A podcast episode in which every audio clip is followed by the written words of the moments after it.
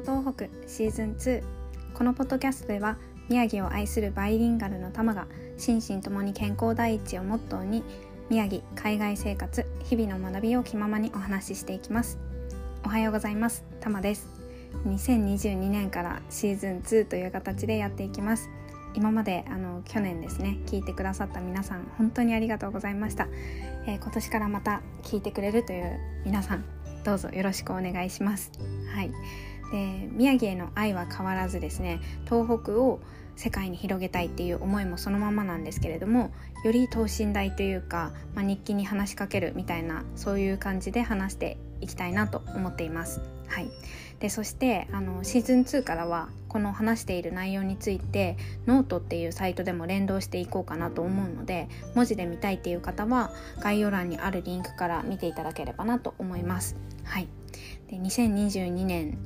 皆さんは年越しどのように過ごされましたでしょうか？はい。私はですねあの隔離期間にあります。はい。今現在もそうなんですけれども、うん。あのー、海外に行ってきました。はい。彼と彼の家族に会ってまあ時間を過ごすために行ったんですけれども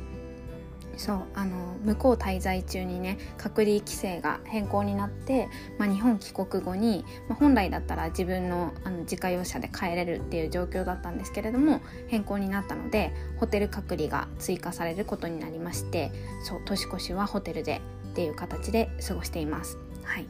であの各国を移動する人たち、まあ、必要に応じてねあの行かなきゃいけないとかっていう人たちもいると思うんですけどそう日々変更になる手続きとかその規制のルールっていうのをフォローするのも大変だなって思うんですけどもそれ以上にね本当に現場で働く方々の大変さって想像を超えるものなんだろうなっていうのをあの今回帰ってきて実感しました。うん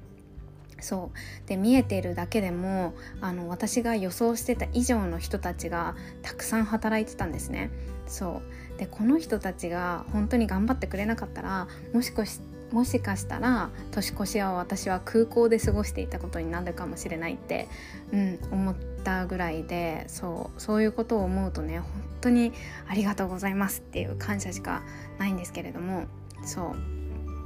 う。でまああのこういう情報とかを必要かなと思ってる方たちもいるかなと思うので私のあの体験記みたいなものについてはノートの方ではあのこういう手続きをしましたみたいな形で、うん、記録として残しておこうかなと思うので、まあ、これからねちょっと直近で必要になって、うん、そういう体験記とか見てみたいっていう方は是非あの見てもらえたらなって思います、うん、少しでも参考になったら嬉しいです。はい。本当に2022年はあの大切な人に会えるとか会いたいと思う時に会えるっていうそういうね世界になるといいなっていうふうに強く本当に願っています。はい。ということで今日は2022年2年のちょっとご挨拶みたいな形で本当に百聞は一見にしかずだなというのを実感した出来事についてお話をさせていただきました。最後まで聞いてくださってありがとうございました。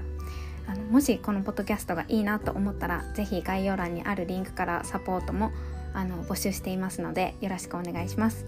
では今日も一日深呼吸をして心楽しく過ごしましょう。ではまた。バイ。